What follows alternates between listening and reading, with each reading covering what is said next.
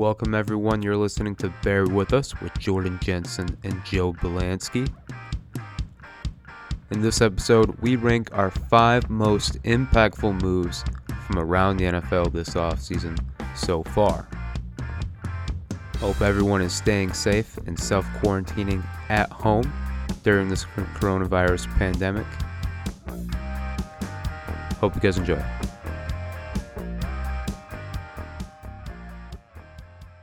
What's up, everybody, and welcome back to Bear With Us. I'm Jordan Jensen. Still Joe Belansky. And uh, I guess you just want to call this part two of one giant podcast? Sure. We could. We could, or, or part dos if you if you speak Spanish. Numero. But if, si. if you do speak Spanish, though, you listen. You do what you want, but I don't get why I'd be listening to this because it's it's in English and you wouldn't understand. But at least you'll understand what part it is. You can listen to exactly. the first thirty seconds, and then exactly just keep and then just keep it on because you're like, huh, don't know what these guys are saying, but I like them. See, right. we're casting we're casting a wide net. They sound like they're smart, but are they? I don't know. Listen to find out. We're, hey man, I mean, we're still we're still trying to figure out figure that out too. I mean, really. That is true. I mean, I and I, I really don't know. I mean, we we might never find that out. But anyways, part dos is the most impactful, the five most impactful offseason moves this so far this NFL offseason. Uh, so for those of you who did just listen to our previous podcast and and stream, I guess if you watched it since we're doing this, yeah, I forgot about that. Um, we just did the five most head scratching moves, and now we're going to be a little bit more positive with things since everyone needs more positivity in their quarantined lives. So, Joe, without further ado, who's number five on your list? Number five. All right. So, I'll be honest with you. This this was hard because again, I don't. My list is huge. It's definitely more than five, and there is kind of a yeah. lot of good ones. But I'll start it out. We talked about it a little bit on last episode. I'm gonna go Calais Campbell getting traded to the Ravens. Hey, yes, I'm with you. He is also my number five like he's still first of all he's just a freak he's just a massive human he's being like six eight four hundred pounds it seems like he's just a ginormous man and he's he's still an impact player he's still got absolutely. gas in the tank absolutely and that's huge for the ravens based upon huge. based upon a little bit of you know two years ago building then you had this past season they make it to the playoffs and now right. you're going to add a piece like Calais Campbell here to an already pretty solid defense, right? But they just right. got a lot better. And there's some additional additions that might be talked about later. Right. But anytime a team, like, I don't know, maybe I'm just too much of a Calais Campbell fan, but anyone who has Calais Campbell on their team instantly becomes better. Absolutely. No, I'm with He's, you. Everything you just said. Uh, um, oh, um, yeah, he's uh, he, he just makes everything better. I mean, he's a, he can rush the passer from the inside, from the outside. He's a good run defender. He's ma- he's not the all pro that he was when he signed with Jacksonville two or three yeah. years ago. But if you're go- if you're throwing him on a good defense and not asking him to be the guy, holy shit, can he still do that? And all you had to do was give up a fifth round pick for this guy. Oh, that's great. And not only is it that they got Calais Campbell, is that they needed guys like Calais Campbell. I mean, before, I mean, they, for a brief time, they also had, they also signed uh, Michael Brockers from, uh, from LA. And, you know, stuff happened. I don't really know the details, but he goes back to LA. And but still, the one thing that they really needed to do, the Ravens said, is that they got exposed of last season in the playoffs against Tennessee was stopping the run and being more physical up front on defense. And they did that all across the board this offseason. They brought in Derek Wolfe, like you mentioned to me earlier. um, Calais Campbell. I mean, they brought back Matthew Judon, and of course, they, they had Brockers, and they'll still probably add either in the draft or in free agency after the draft. But that that move to me stood out more than anything else they made. It's perfect. He can rush the passer. He can he can defend the run. He's exactly what Baltimore needs, and all they gave up was a fifth round pick. That's just it's such a great move, and from every aspect, it's absolutely perfect. Perfect. And, again, with, with with the fifth round, like that that's not as much like highway robbery as you know between the Texans and the Cardinals. And I get that Clay, like at this point, he's also kind of older, but there's still stuff in the tank. Like a bit, right. like that's not bad at all. And right. they did sign him to to the extension, um, two years, twenty seven with twenty guaranteed. So it's essentially like ten a year. That's not right. bad at all. No, and not at all. And and that contract is kind of perfect for this window that the Ravens have put themselves in. Perfect. Right? Yeah, like absolutely and even even if he needs to, de- again, depending on the situation, maybe he resigns after two years if that window is still open. But right. while it's here, that's an awesome addition. It's just Perfect. that n- not only now do they ha- they had a, they had a pretty good secondary, right? They have yeah. um, Marcus Peters. Um, who's the, who's the guy from Grand uh, Carr? Brandon Carr yeah, I forgot Brandon Carr's still uh, there. Jimmy Smith. Uh, yeah, they yeah. added Jimmy Smith. Like so, this defense is solid. Like yeah, when you have the, the type around. of when you have the type of offense that Baltimore has, you're going to put up points. So like you don't necessarily have to have a great defense, but they've put together a great defense. Now, again, they they did franchise tag Judon, so it'll be interesting to see if they still look to move him and he signs and trades with another team, or if he does play this year under the franchise tag, that's just a bonus for for Baltimore exactly. because we could we could see this defense do things. Or oof, this this might be a stretch here, but since when they won the Super Bowl with friggin' Trent Dilfer, like I'm talking. That's a little bit of a stretch, I think. I mean, I, mean, I get that how that defense was in its prime at the time. Yeah. I don't know, man. This this Ravens defense gets me fired up. It's it's going to be awesome. It was that was that was a huge get for him. It's going to be a, a really good defense. I'm not so sure. Like if we're throwing him in that 2000s Ravens defense, that's like all time level. All I don't even fair. know if they're the best defense in, in the league, you know, this coming season. They're going to be up there. That's for sure. But if we're going to put them in that all time level, it's like, man, this is the number one defense without question, hands down. Every position is just stacked, and I don't, I don't see that with them. I see a. That's fair. I see a I really got a little defense. carried away. Yeah, but I might have got hey, a little carried away, getting fired up. It's all right. It's all right. That's what the show is is, is supposed to be all about. Uh, so yeah, I mean, you just took my number five away from me, so I'm gonna go four. Uh, That's fair. Uh, the Chargers signing cornerback Chris Harris to a two okay. two two year.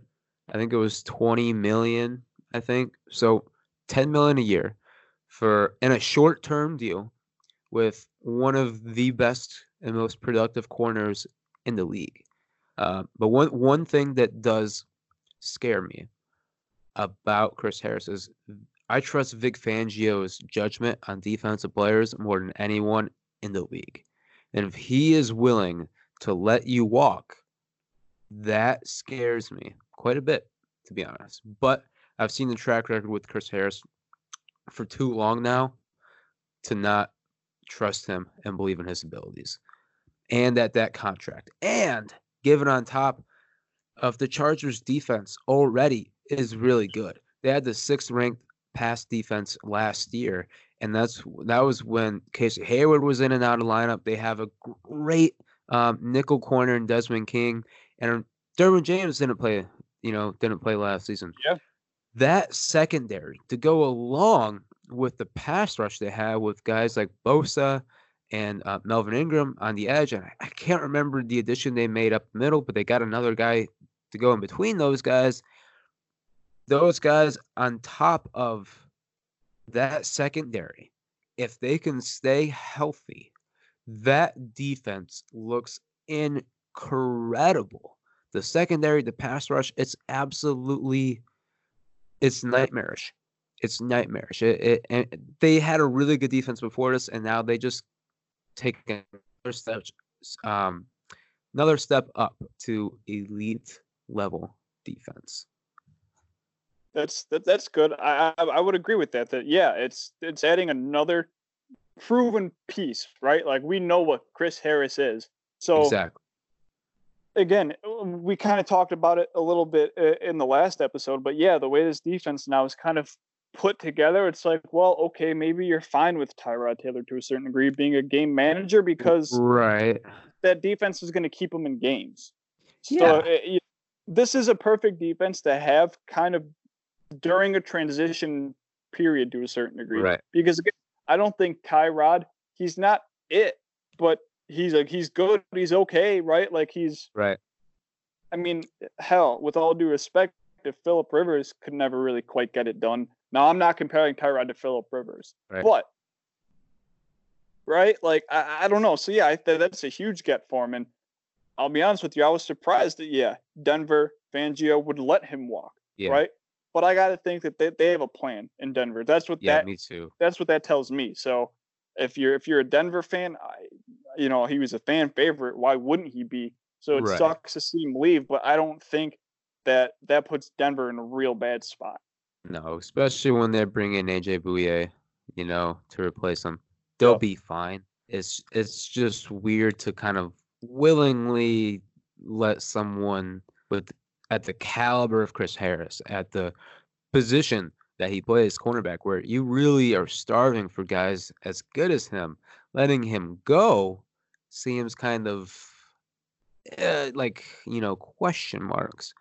But that team, that defense at least, is just going to be that defense is going to be incredible. I I really I really they can make the playoffs with Tyrod, but they're not winning the Super Bowl with Tyrod. I really hope that they take a chance on a guy like Jameis Winston or Cam Newton, or, or at the very least, it looks like they're going to draft a quarterback with their first pick. You know, whoever that is, whether that's Herbert, whether that's Love, you know, whether that's Tua if he falls to them, you know, yep. whoever whoever it may be. But the problem is if they go that route, how long do you have to wait for a rookie quarterback to be Super Bowl level? You know, like that might take a couple years. And this roster is win now. You know, who knows? Like we've seen it with Jacksonville. Who knows what the roster is going to look like next year? You know, how quickly things can go away. But if a quarterback can come in, a rookie guy can come in and really light things up, oh, that could that could be scary not only next year but for for years to come, really. Yeah, I agree. Um, sticking on the defensive line, my number four, I'm going DeForest Buckner to the Colts. Well, that was kind of a surprise to me, right? Like shocking. Now, yeah, well, not shocking, but yeah. You know, because obviously the 49ers have just been hoarding defensive linemen for the last couple of years, right? Yes, so yes, they have. The, it's almost kind of like a plug and play situation where eh, San Francisco isn't necessarily getting inherently worse by him leaving, but Indianapolis is getting inherently better by him getting there, right? Right. So I, I just think with with the mix of um, Leonard Floyd, no, not Leonard Floyd, it's the linebacker. Oh, um, Darius Leonard. Darius Leonard, yeah. Yep. Um, you know, a mix with that, and obviously, I guess I could possibly be foreshadowing maybe one of yours, but and then adding a guy like Philip Rivers. Now, we could talk about that later because I could digress about that. But just adding DeForest there is huge, right? Like it is. And, and at this point, the, their only competition for that division is Tennessee, right, as far exactly. as I'm concerned. So yeah. it's it's it's it's a, it's a huge get. Like I don't I don't know. Uh, the move had me lost for words. I'll say that, as it's obviously visible right now. Like I would yeah. have never expected that to happen, but it right. did and it wasn't um, like a crazy cost for him. Right. Or no. No. It was just no, a first round pick. It was just, you know, nice and, and simple like across the, the, board.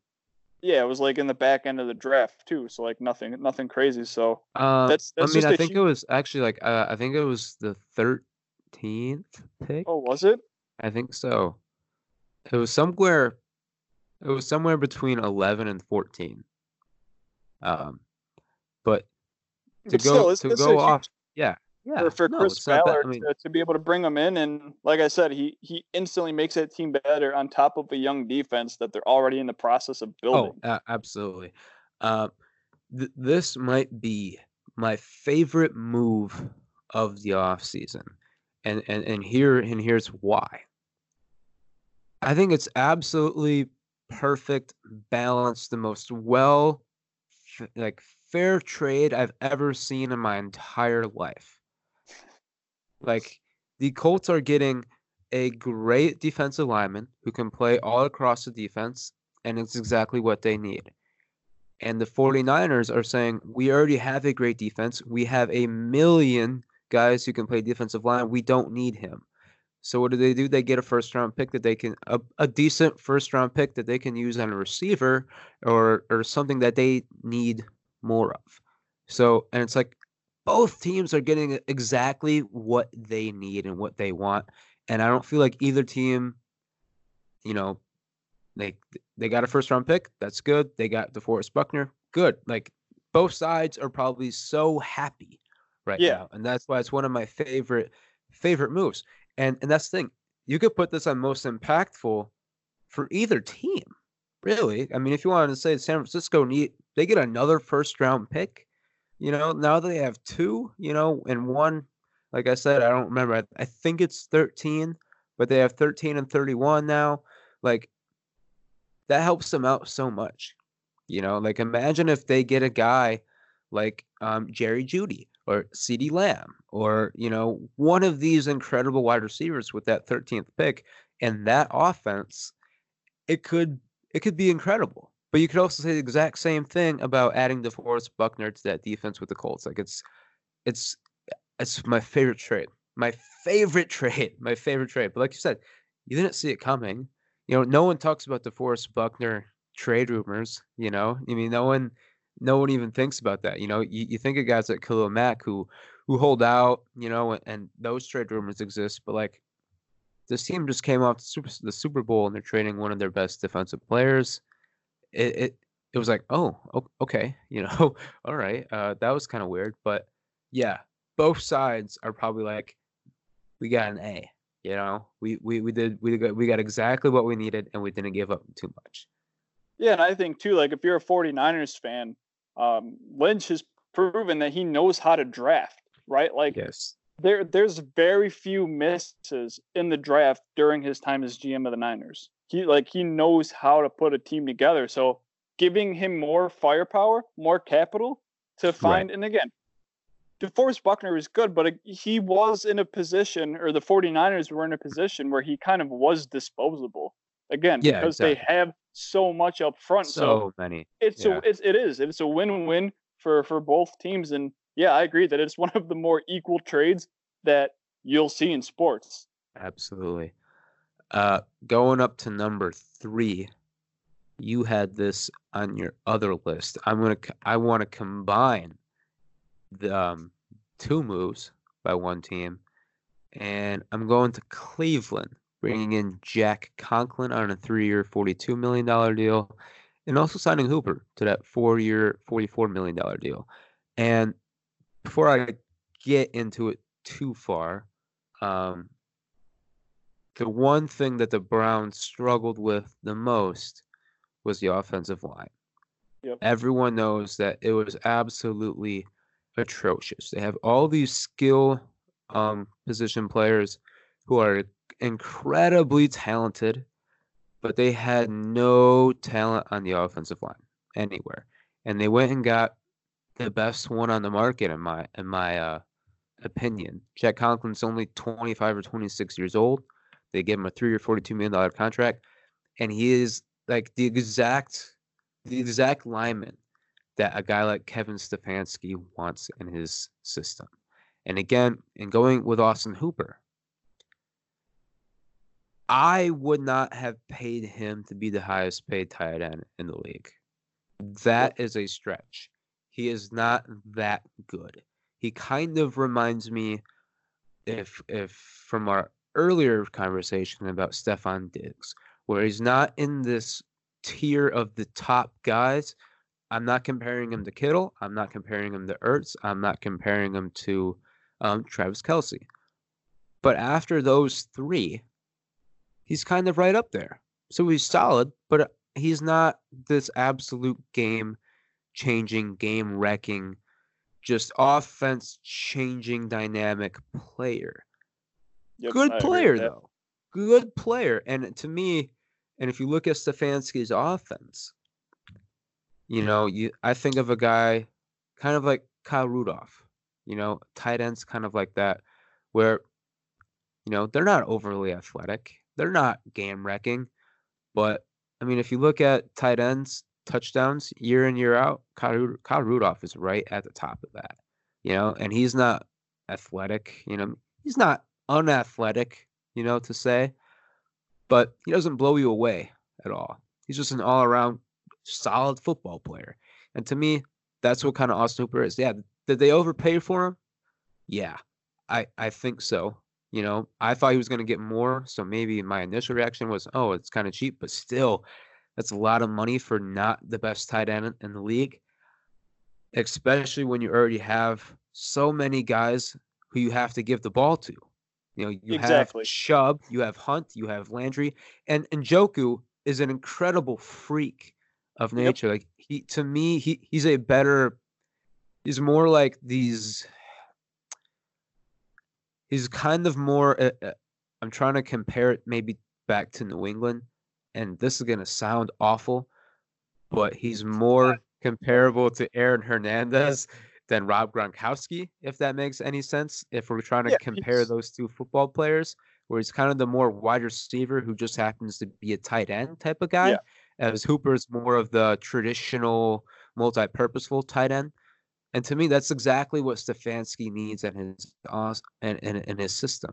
So to me, it's it's a good amount of money for both of those guys, but the fits that they make not only on the field but in the locker room, culture wise, I think are are really good signings for Cleveland. Does does, this make them Super Bowl contenders or you know uh, AFC North favorites?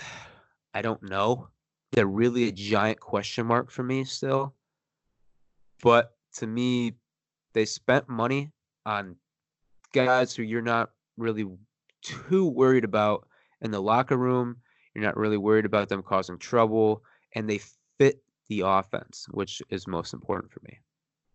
Yeah, especially too to go out and to, to get Conklin and address that offensive line mm-hmm. that was so bad. Like that's huge. Now obviously one one position isn't gonna absolutely right. change it, but it's a step in the right direction. Absolutely. Right. So they they addressed a need that they needed and they did it well. So mm-hmm. I I could agree with that. I like I like the Conklin more than I like the Hooper. Me, me too. But in term, yeah. But in terms of performance as a team, I, I, I could see them being ha- having one of the more successful off seasons for what they needed. They didn't exactly. necessarily they didn't make a ton of splash, but they addressed the needs that in turn can produce the splash in the upcoming right. season when that ever happens. Exactly. The the um not this off season, but the season before, they quote unquote won the off season with sexy moves. You know, obviously the yeah. Odell Beckham move stands out more than anything. And getting those guys with big names and big talents are good, but you need like you, you need the non-sexy guys, the non-sexy positions of your team to really carry those guys. You know, they don't get the love and publicity, but that's really that's really what wins games and, and, and Super Bowls. And I think they they really realized that this year you know, that they need to be better up front, especially offensively, more physical, and not be this sexy, flashy team. And I think that's what they got in Stefanski, and I think that's what they got in Hooper. That's what they got in Conklin. That's what they're trying to get more of. So I applaud them for it. Let's see if it works. They still yeah. have more to do. They still have to address that offensive line more and more and more. But it's a big step in the right direction. Yeah, and I think that's the like frustrating things for the Browns I'll we don't I'll wrap this up here. Try to make this quick because we don't need a whole Browns thing. But it's like, yeah, they do have the bright shiny names, but they continue to underachieve. Absolutely. So is this finally that is this finally that turning point where we see the Browns team that everybody thought we were going to see that we know they can be. Right. You know, so this is definitely a step in the right direction. My number three, we're on number three. Yeah. Yes. You could look at this a couple ways, um, but I have it kind of in the you know better category, the best category. But I like Teddy B to Carolina. Now, whatever your opinions are about Cam, you could say, oh, why would they move on? But I think this is Teddy B is the perfect quarterback for the situation that the Panthers are in, right? They're hitting the reset button. They're starting fresh. They're bringing in Matt Rhule. He's bringing in all of his guys, looking to get more towards analytics, getting younger. And I think that's per- like this is a perfect spot for Teddy B. It stinks that we couldn't have seen him stay and hold it out a little longer in New Orleans and then would have been Brees' successor because I, I mm-hmm. think that could have worked too. But bringing in Teddy B to Carolina and essentially he's going to become the starter because Cam will be on the move. However that right. happens, I, it's a, it's a step in the right direction for Carolina, especially then adding Robbie Anderson on top of that. Yeah. On top of all of this new coaches, excuse me, coach in front office. It's it's a reset button for everybody there, and I think Teddy B is the perfect guy for that because he's proven that he can be a starter still. He can have oh, success. Absolutely. So, you know, I think now obviously New Orleans is still in that division. Now they got to worry about Tampa Bay.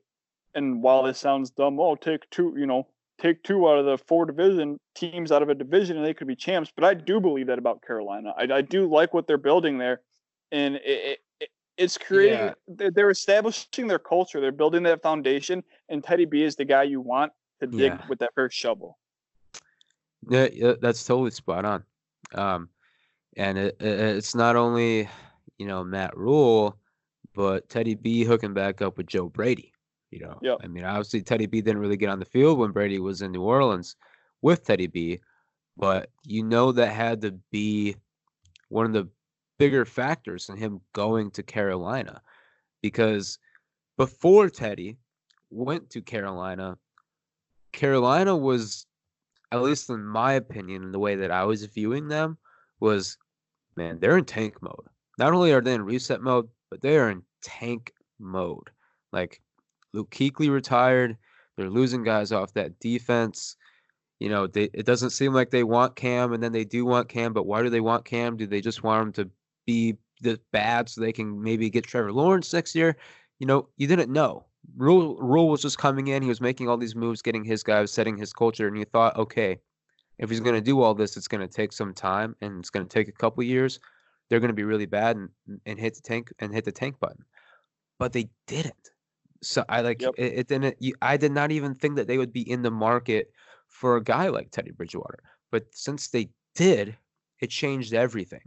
And, you know, it allowed them to allow allowed them to get Robbie Anderson, who I didn't know played under Matt Rhule at Temple. He did. I mean that that's a great move.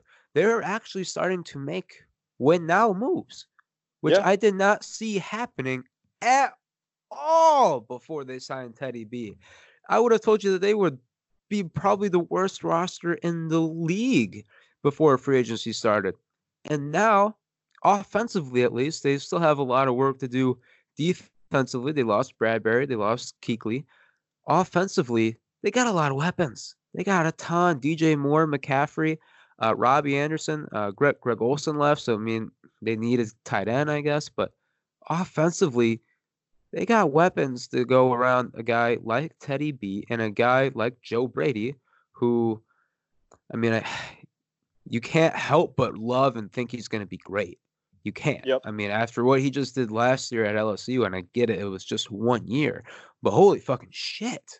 Like, that yeah. was incredible what he did. And, you know, if he can just do 70% of what he did in uh, with, with LSU, Carolina's going to be good next year. I don't care who's, you know, I don't care what kind of teams they have in that division. They're going to be good next year. So that's, you're right it was one of the more surprising moves to me because I didn't see it coming. But every single day since it, since that um since they he went to Carolina, I've liked it more and more and more. More and more and more each and every day. I really like Carolina. Yeah, that's that's really good. Um, is there anything else you want? Number two, it's it's hard to me. It when when I think of most impactful, one and two can go different ways. Because if we're if we're saying impactful, how can Tom Brady not be the most impactful, like the greatest quarterback of all time, going to a team? How is that not the most impactful move of the offseason? But I, I'm kind of back and forth on how I feel Tom Brady is going to perform next next season. You know, I mean, he's got all the weapons. He's got Arians, you know, who is just this really great um, air raid quarterback, I guess you want to call it. His pass offenses are always very elite. I don't know if it really puts them over the top. I don't know how he's going to perform next year. He's going to be good, I guess, but how good? I don't know how good that defense is. It's a good division. You know, it's it looks great on paper and it's a definite upgrade but does it make them Super Bowl contenders? I I don't know. Like it, it wouldn't shock me if they went nine and seven and didn't make the playoffs. But it also wouldn't shock me if they went thirteen and three and won and won the and won the division and Tom Brady won the MVP. So I don't I don't know. It's definitely impactful because like I said, he's the greatest quarterback of all time and he's coming to Chris Godwin, Mike Evans, uh, I always say OJ Simpson, uh, OJ Howard, OJ yep. Howard. Uh, he's got all the weapons, and it makes all the sense. Can he do it? Is he still the same guy? We'll figure that out. Uh, see, and I, I feel like like that'll be true because I don't know that I got to think this is the best offense all around that he's kind of been around in some time, right? Like, yeah, there was there was always kind of glaring holes, and he was able to do a lot with nothing at certain times in New England. Mm-hmm. Right. Absolutely. So stepping into the offensive position for that alone, I, I think could have the Bucs see immediate success. Like it you could, could, and it wouldn't shock me. And I mean, they bring back Ndamukong Suh, so like, there's another piece yeah. now. Granted, he's not the same, but he's always gonna be Ndamukong Suh. So like, right. you know, but yeah, that's a tough division. But I had I had that as my no. I had him in my next pick bouncing back between one and two because yeah, yeah. any any time that someone like Brady, a caliber player like Brady, moves moves on from somewhere, right? That's that's going to be the most impactful thing, not only for exactly. the team that he goes to, but then for the team that he left behind. Exactly. Yo, oh, I, yeah, I didn't even think about that. Yeah, absolutely. And I, and I personally feel like there was a lot of like rumblings and stuff saying, "Oh yeah, he will leave New England," but I never believed it. Right? I didn't either. Like I just kind of figured, like, yeah, okay. Like it didn't seem like New England was in the spot where it was like, okay, now it's time for Tom to leave, right? right? Because it never seemed like they had there was a succession plan. It right. didn't seem like that was something that Bill was working on because it was like, all right, cool, Tom's our guy until he tells us he's not. And I think that kind of happened a lot sooner than than what I thought. But again, there was kind of rumblings all off season that he was going to leave, and people would have been surprised if he didn't. But I was surprised right. that he did, because again, there was no heir apparent or a clear heir apparent in line to him in New England, and again, Bruce Bruce Arians is going to have a field day because he's going to go from Jameis, who's a turnover machine, mm-hmm. to Brady, who doesn't really turn the ball over. Right. Exactly. And and it and it makes sense, you know, when you when you put it that way, that Tom Brady is simply just not going to throw 30 interceptions, they will win more games, right? That makes a hundred. That makes that's nothing can make more sense than that. I'm worried that these weapons that they have, and even though they are great, great, great weapons, I don't know if Tom Brady has the downfield arm strength anymore to take full advantage of those that Jameis did have. Even though he was a turnover machine, he has that arm downfield to really take advantage of those guys. So can those guys who are really great down the field, Godwin and Evans, can they how versatile are their games? Can they play this more, you know, like we've seen Tom be so successful with these short to intermediate throws to guys like Julian Edelman, Deion Branch yeah. back in the days. If they can be those kind of wide receivers, then this should be great because Tom can every once in a while throw the ball 55, 60 yards and be great. But he can't do that every time. He's not that guy. He he's never really he's never really been that guy. I mean, when he had Randy Moss, I guess he was more that guy than any other point in his career.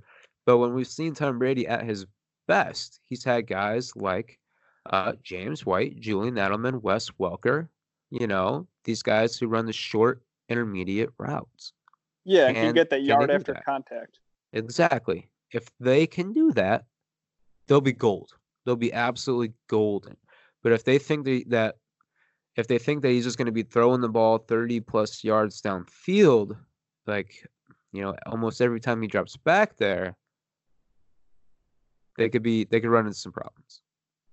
And that like that that's like a valid point, and I agree with that. But at the same time, it's like if there's anybody who could try to figure out, all right, how are we going to try to utilize Tom, it's Bruce Arians. so Bruce. he's yeah. he, he's stepping into like a perfect situation. And again, yeah. now we will it can look great on paper. We have to see how it's going to look on the field. Exactly. And yeah, obviously being in a tough division doesn't help.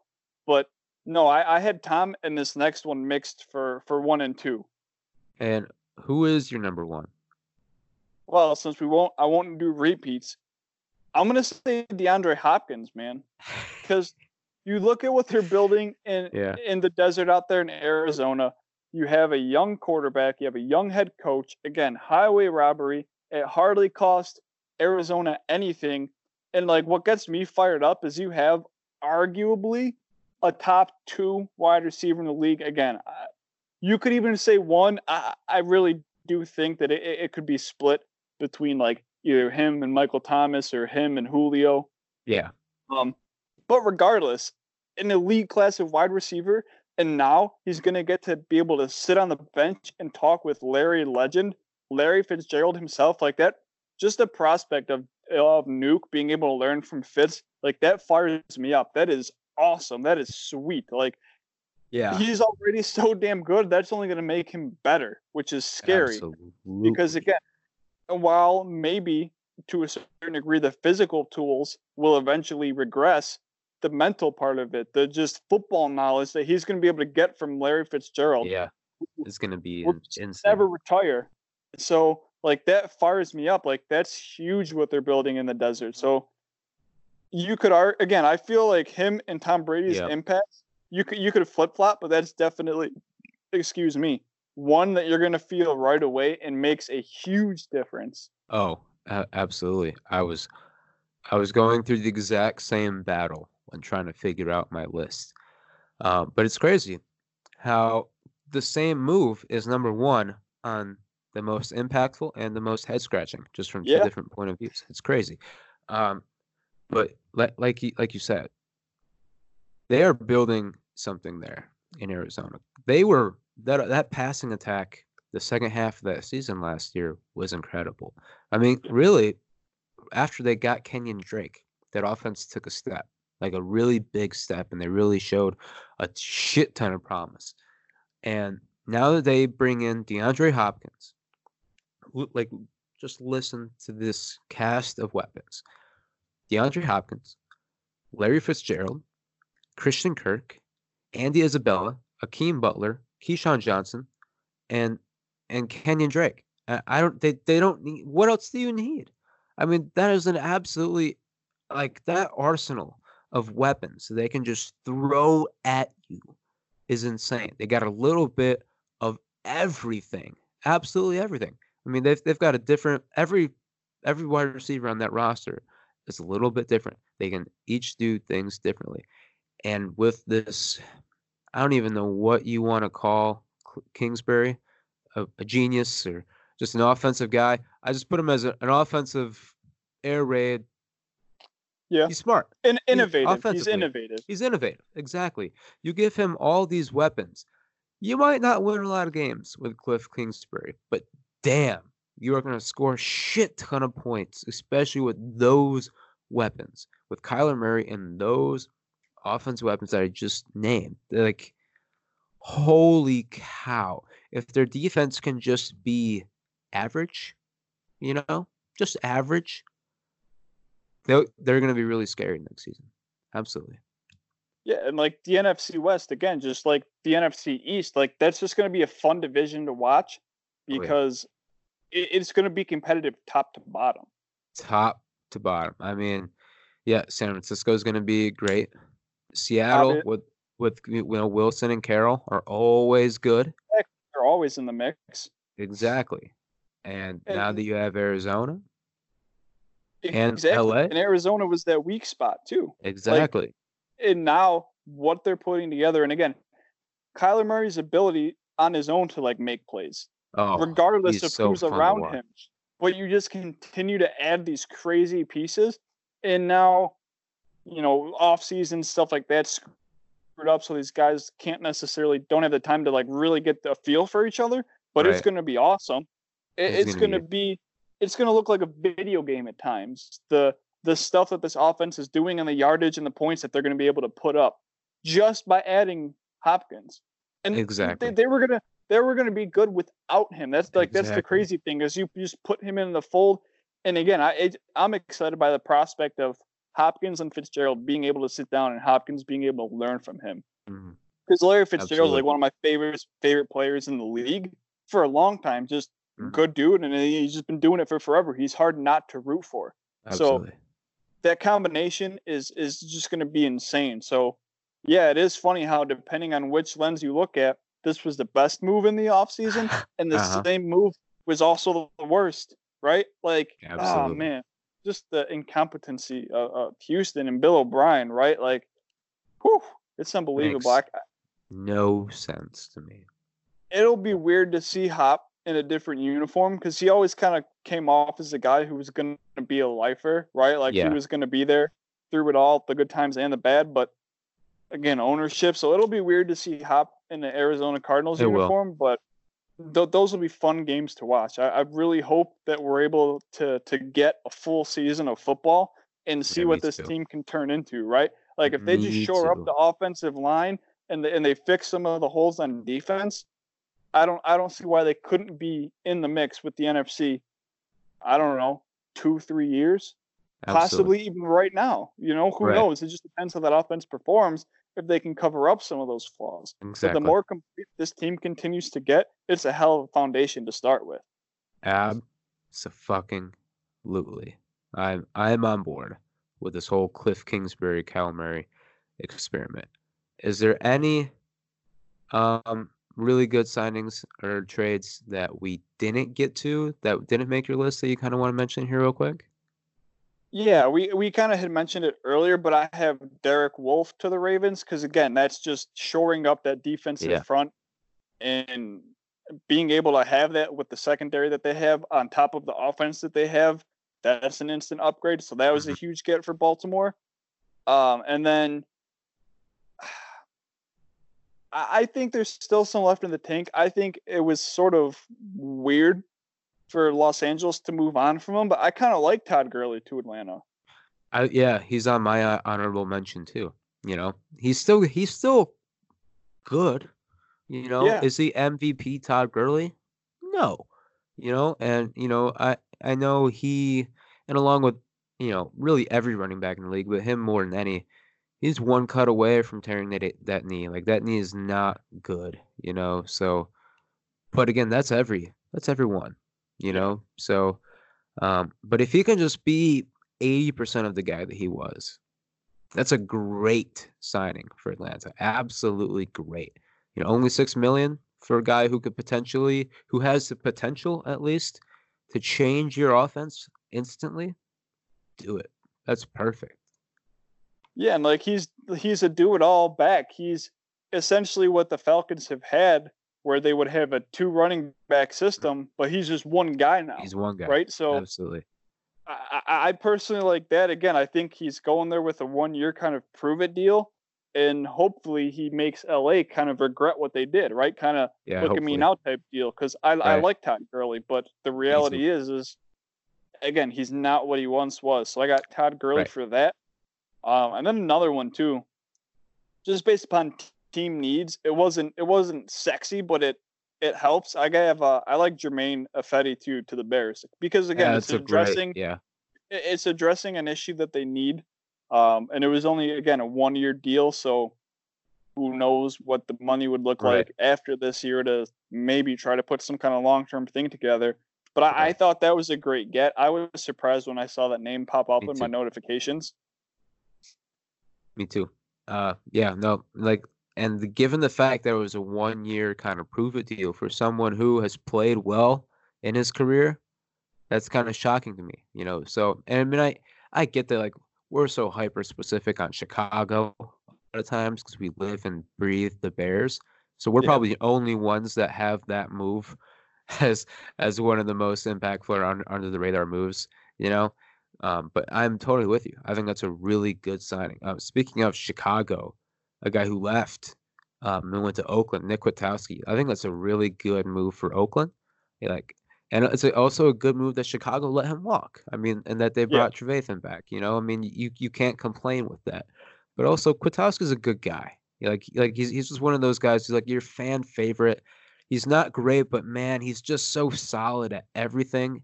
Like he's gonna be good on the field. He's gonna be good in the locker room. The fans are gonna like him.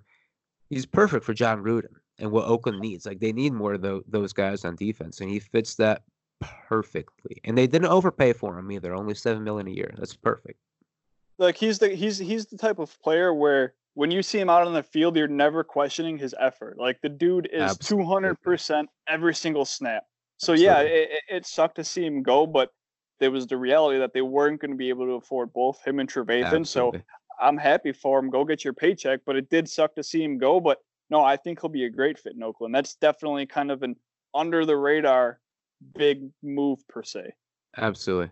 Um, another another move that I really liked, a guy. I, I it was an interesting move, but I think it really works for him. And I know I was bashing uh, Detroit for taking a lot of guys from New England, and Miami just did the same thing this offseason with Brian Flores. But I really, I really love Kyle Van Noy, and he got a lot. He got a, good amount of money from Miami, and I know that a lot of a lot of pass rushers who leave New England don't ever pan out.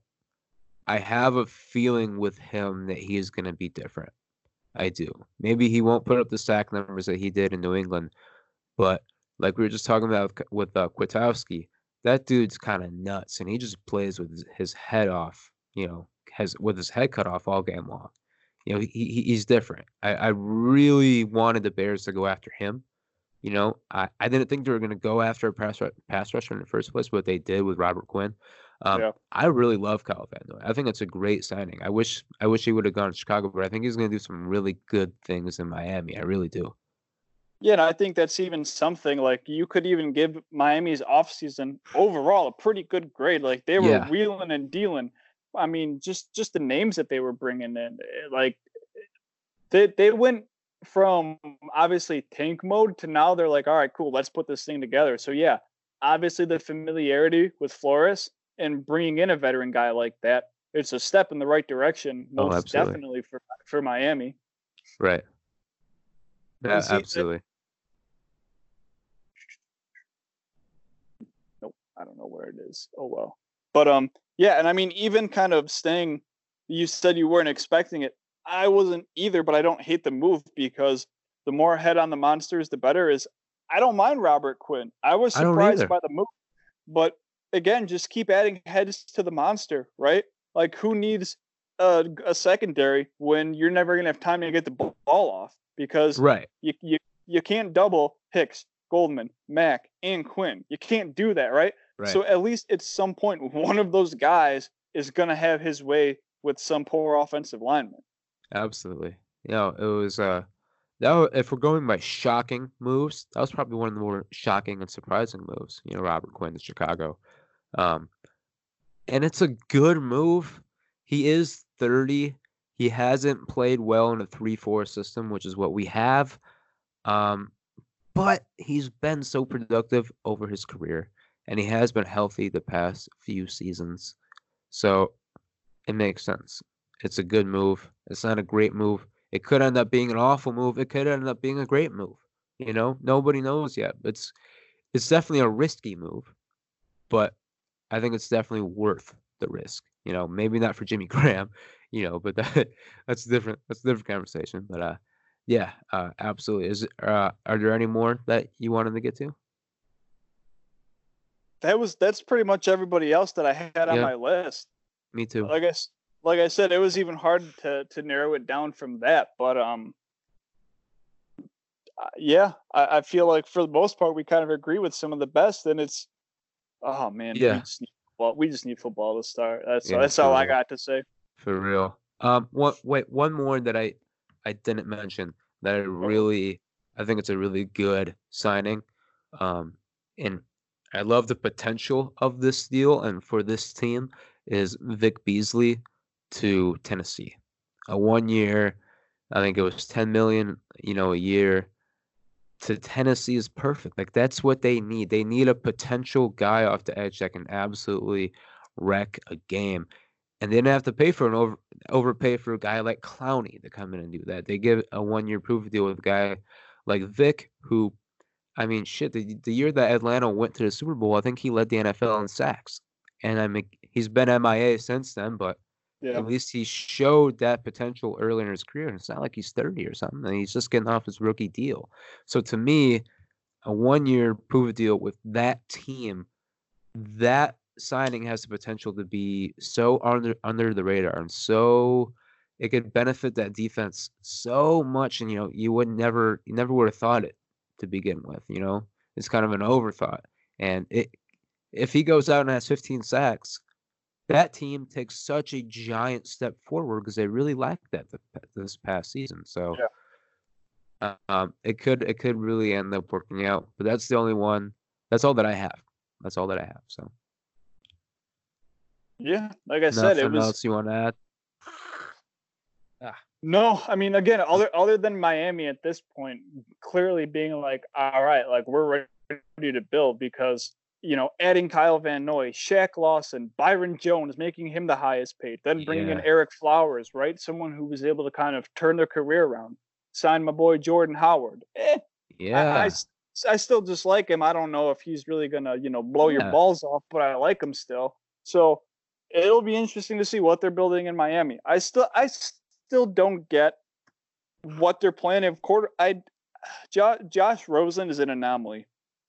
Oh, I really absolutely. don't get it because I feel like like obviously you know they're in the mix for Herbert and Tua, and there's talks that somehow you know Cincinnati like trades down or something like that, and he Burrow ends up in Miami. I I don't get why we're so quick to turn the page on Rosen. Like there must be something that we don't know. Yeah, it there's gotta be just outside people or fans because again, Rosen was never really given a fair shot, whether it be in Arizona right. or even in Miami. But it's like, shoot, this two, this team could realistically kind of win now. Right. Yeah. As they, they as really opposed could. to bringing in a rookie and having him kind of work his way through the system and developing. Like based upon the moves that they made this offseason, if you plug and play Rosen, they could win now as opposed to two, three years down the road when whomever they draft is is ready and has a hang of the system and ready to ready to start playing, you know? That that's why to me a guy like Jameis Winston makes sense for Miami because let, let let's say Miami drafts Tua and he's not quite ready to play this season, but you don't want to tank because you have a good roster and you have your quarterback of the future already on the roster, but he's just not quite ready get a guy like Jameis who could come in and, you know, his potential, you know, is really high. He could take that team to the playoffs and maybe more. But if it doesn't work out quick, you can just nip nip him nip him in the butt and bring in Fitzpatrick, just like Tampa Bay did. So, uh, I mean, it that that would make sense to me that you know for any team that drafts Tua, a guy like Cam or Jameis would be would be perfect. I know I just went a little off the radar, but yeah, uh, Miami I don't know what they're doing at the quarterback position. I mean, I really don't. And I don't know what what's wrong with Rosen or why there's no mention of him getting moved anywhere. You know, if like if they are going to draft a quarterback, are they are they just going to keep Josh Rosen on the roster? Like, wh- like that doesn't make any sense. But then are are you just going to release him after you just traded the second round pick for him the year before? To me, that doesn't. None of that makes sense. Like he he, it's not like he's been awful. You know, I mean he okay he didn't look good. I get that, but look at the situations that he's been put in. Two terrible teams that were trying to tank. Like, can you Exactly. blame him? I mean, I don't know. I would love to see him somehow find his way into New England and just whether he's cut and he just signs there on a practice squad deal and just to work in that system just for a little bit. Because I think if he got there, that place could really, really turn his career around really quickly. And yeah, that's the weird thing. Like, I don't know if it's some kind of personal thing because even when he was at UCLA, he, he had a different offensive coordinator every year he started. So the dude obviously has football smarts to be able to have success. Like Exactly. he wasn't.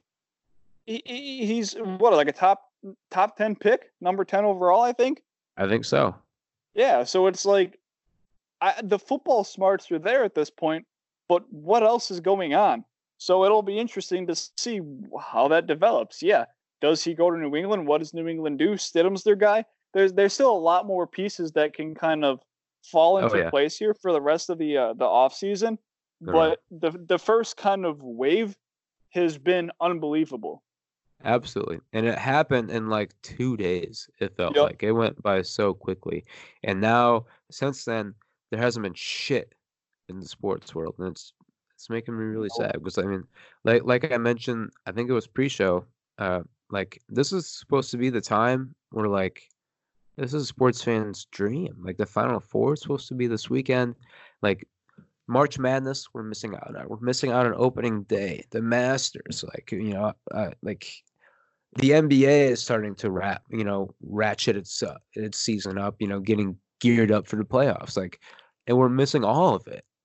You know, it's and we don't know when it's coming back. Is which is the worst Yep. part. I it's it's sad. It's really sad, but you know what? There's nothing we can do about it. So Nope. it just has to come back soon. You're right. We need football. We need football. Hopefully this will provide a small bit of light during uncertain times for some Hopefully. And you know what? Um, we will be putting out another episode here soon about what we think um, sports will look like um, after the coronavirus is over. Like what what our team, what are sports, well, what are these leagues going to do? You know, and we'll talk about that. You know, I mean, obviously we have no idea.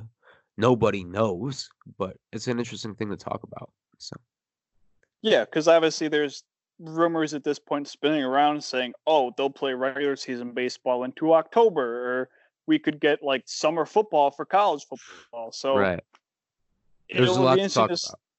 Yep, it'll be interesting to uh, see how that develops, and it'll be interesting to follow uh, NFL offseason as we get closer to the draft. If there is a draft, If there is one, right? who knows? I, I guess there still maybe probably will be, but it'll be different in some capacity. If it's just like Right.